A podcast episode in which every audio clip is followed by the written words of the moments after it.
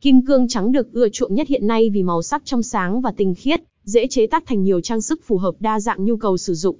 Loại kim cương này còn tốt cho sức khỏe và phong thủy, có giá thành tương đối cao. Nội dung bài viết 1. Kim cương trắng là gì? 2. Điều gì tạo ra kim cương trắng? 3. Kim cương tự nhiên là gì? 4. Điểm khác nhau về giá trị của kim cương trắng và kim cương tự nhiên.